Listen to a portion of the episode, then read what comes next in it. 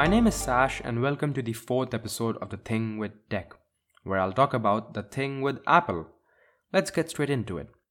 Apple is a company which was founded by Steve Jobs and his colleagues in nineteen seventy-six, and it has seen incredible success ever since then.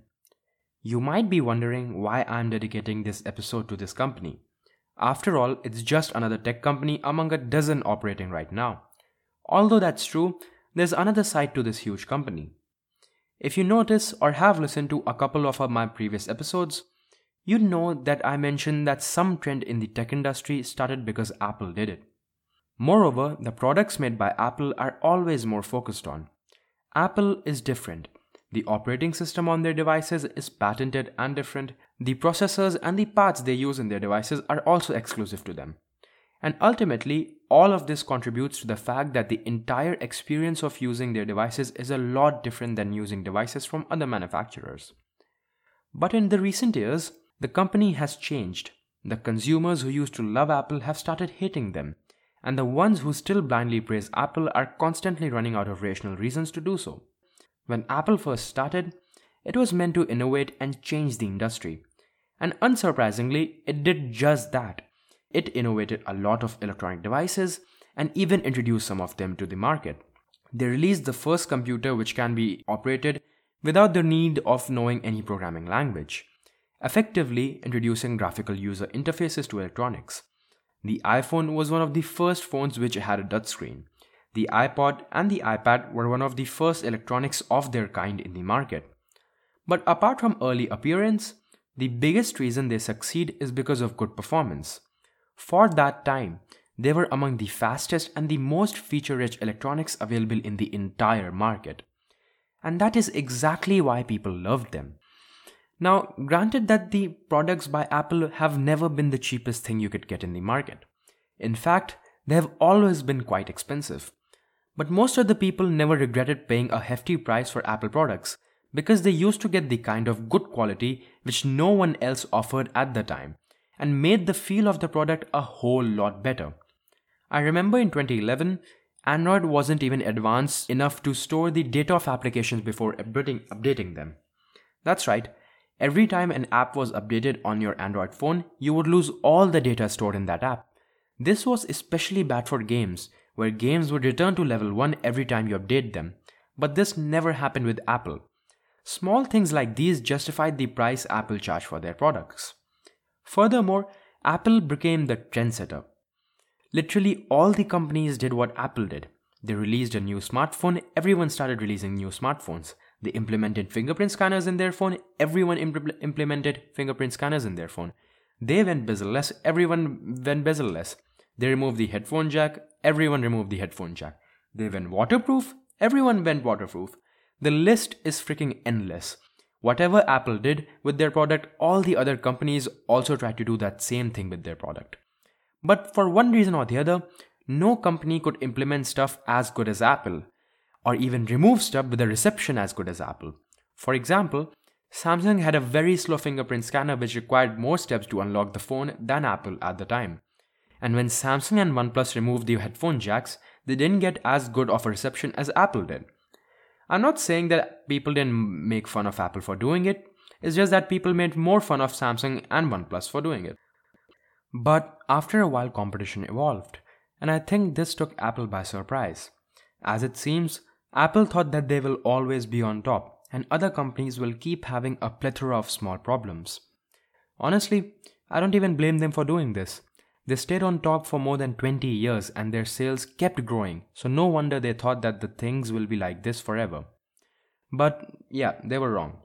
Android four point four, or more commonly known as Android KitKat, was the first mobile operating system which could actually tackle iOS without most of the issues Android was known to have. For P Cs, Windows seven was one of the first operating systems which could tackle macOS. Because of these versions of Android and Windows, the perception of people that Apple made the best devices started to shift. Apple tried to catch up with completely redesigning their operating system with the iOS seven, but a redesign can't compare with better experience and increased performance of the new operating systems. After that point, I feel that Apple made the worst decision ever, at least from the perspective of a tech enthusiast. After that point, Apple decided to shift from being a company meant for innovation to a company meant only for profit. They fully started associating themselves with luxury and premium standards, with their devices always being the costliest in the market. They started focusing less and less on taking risks and more and more on making risk-free, costly devices. This is not to say that they started selling utter crap.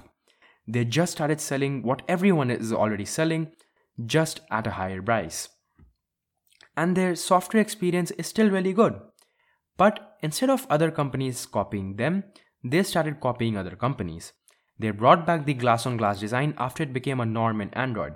They moved to multiple cameras only after all the high-end, high-end Android devices started having them. And worst of all, they are no longer the first one to introduce a new feature. Things like wireless charging, fast charging, and high-resolution displays were introduced after a really long time, and they aren't even that impressive in Apple devices. I remember when Apple used to take risks. iPhone five s was basically the first phone to have a fingerprint scanner. They didn't know how the people would react to it, but it became a norm. Same went with the Touch I D sensors on MacBooks. It just became the norm. They never knew if iPad has even has a place in the market, but millions of people loved that too. Apple Watch gave the smartware industry the jumpstart it needed to become what it is today. Apple also never cared about how many cores or how much RAM other phones and laptops have. They made their devices so efficient that it still outperformed the competition. That's right, Apple's dual-core smartphone processors used to outperform Snapdragon's octa-core processors. But guess what happened at the very recently launched iPhone eleven event? Apple started quoting numbers. It started showing people how iPhones perform better than Android in benchmarks. They told people how their new processor is made on the seven nanometer structure and how it can ha- handle up to a trillion operations a second. These are things which the as- average consumer doesn't even care about. In my opinion, when it comes to real-world usage, Android will still outperform the latest iPhones.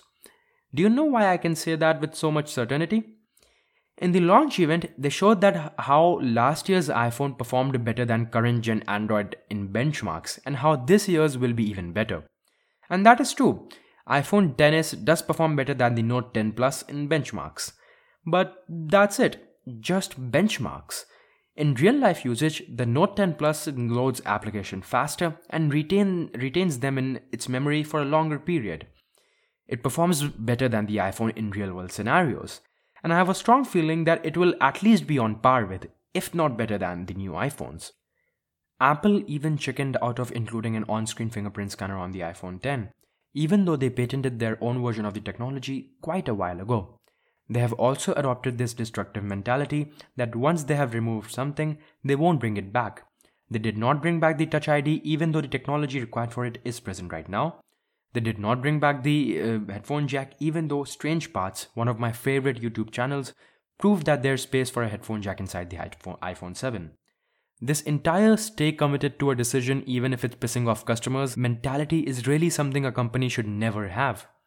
You see, because of all these new practices, Apple just isn't the trendsetter anymore. Now, most of the companies don't really care about what Apple does. If they want to introduce super fast charging, they will. If they want to introduce an extra camera, they will. They just don't care about what Apple will do. Apple went from being that very intelligent kid who everyone idealized to that selfish adult living in a bubble of past glories. Their devices are the most expensive devices you can get in the market. Like, even though the iPhone eleven Pro Max, what a name, starts at the same price as the, as the Note ten Plus, we can't forget that the iPhone has sixty-four gigs of storage while the Note has two fifty-six. And this is another example which proves that Apple is now more money focused than innovation focused. I know a lot of you are bored by now, but this is the last example I'll give to prove to you that Apple has become more money minded than ever. Don't worry, it's a short one. So basically, Apple doesn't allow small repairs in iPhone or MacBooks. What that means is, say your charging port gets faulty and isn't taking charge anymore. So for both the iPhone and the MacBook, Apple will replace your entire motherboard instead of replacing that one port, which results in them taking hundreds of dollars from you just to fix your charging port.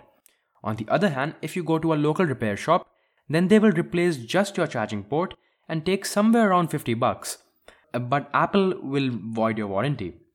So, you know, you can you can pick your poison. There's a lot of cases where Apple overcharges you for minor repair, and that too by a huge margin. Getting a MacBook Pro fixed can set you back over one thousand dollars. All of these policies and the behavior towards their customers by Apple is really destructive and not setting a good picture for the company. This is definitely not what the founders of Apple wanted. Apple was a place where an industry-wide change took place, but because of corporate greed and the ability to exploit their customers, they have become a company which only cares about the money it makes. Also, I know it's ironic that this podcast is also available on iTunes, but I want this viewpoint to reach to as many people as possible, and I can't exclude iPhone users who need to listen to this the most. With that, I'll end this episode. Catch you next Wednesday. Thank you so much for listening and have a wonderful day.